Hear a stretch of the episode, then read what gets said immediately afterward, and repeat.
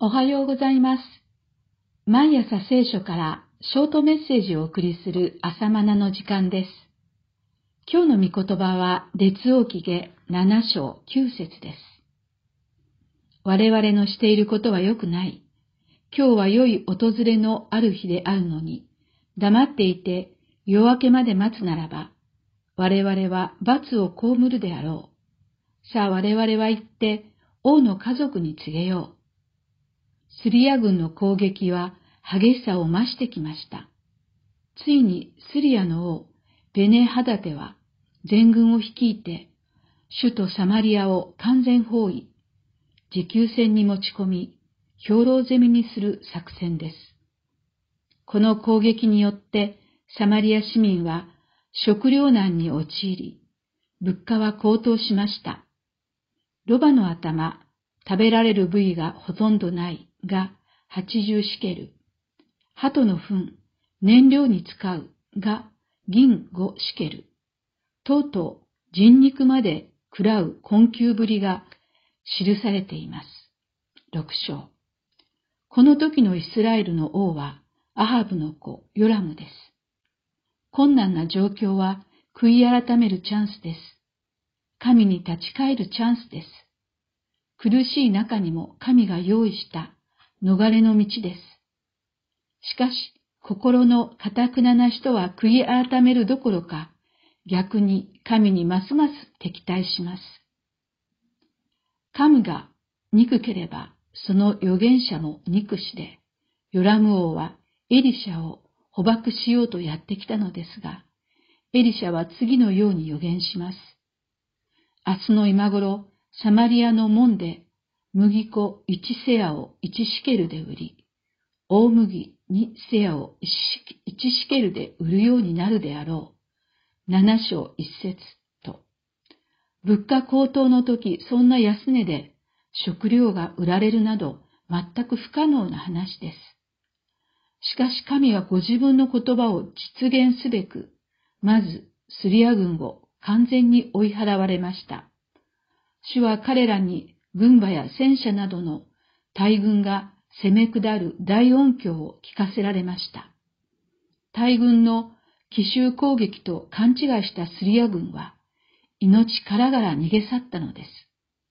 そのため、スリア軍が陣営に残した食料や家畜、武器などがイスラエルの手に入り、物価は落ち着き、主の御言葉の通りになりました。神はなんと忍耐深いお方なのでしょう。不信仰なイスラエルに対して、このような恵みをもって答えられるとは、主の忍耐と慈しみ深さを前に絶望です。偶像礼拝に溺れるイスラエルの王たちの歴史、悔い改めよと何度も差し伸べられる神の見てを振り払う反抗的な王たち。神様一層のこと滅ぼしてしまわれたらよいのに、と思うでしょう。でも神は、なおも恵みを施し、悔い改めようと救いの手を差し伸べておられます。この神の忍耐を思うとき、目視録に予言されている最後に下される滅びについて、神は愛なのにひどいではないですか、と批判するのが愚かに思われます。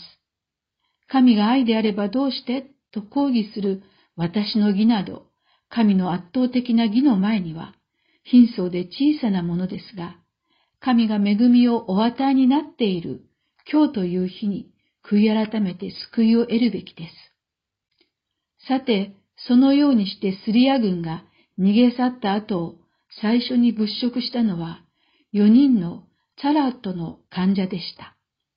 サマリア市民でさえも飢えていたのですから、彼らはそれ以上です。ですから戦利品を前に彼らは無我夢中で食べました。でも、ふと我に返って語った言葉が冒頭の聖句です。動物のように貪る中で、人はふと我に帰ります。自分は何をしているのだろうか。自分はイスラエル人ではないか。神の民ではないか。あの宝刀息子が豚の餌で空腹を満たしたいと願うほどに落ちぶれたとき、ふと我に返って、自分は何をしているのだ？自分はあのお父さんの息子ではないか？と自分の姿を取り戻したのと同じです。もし4人のチャラーと患者が自分が何者であるかを忘れたままであれば、これ幸いにと分取り物を独占したことでしょう。あるいはこれを機会に高値で販売して大儲けを画策することだってできました。しかし彼らは自分が神の民であるという原点に立ち返ったのです。だから彼らはこの良き知らせをサマリアの人々に知らせ、その戦利品によって予言通り麦粉一セアを一シケルで売り、大麦二セアを一シケルで売ることになりました。新約のクリスチャンはいかがでしょうか？自分だけが救いに入って罪によって滅びゆく人々を放っておいてよいでしょうか？今は恵みの時、今は救いの日ではありませんか？だから祈って行動しよう。主よ、あなたのこの良き訪れをお伝えする勇気を与えてください。祈りつつ主の導きがありますように。今日は以上です。それではまた明日お会いいたしましょう。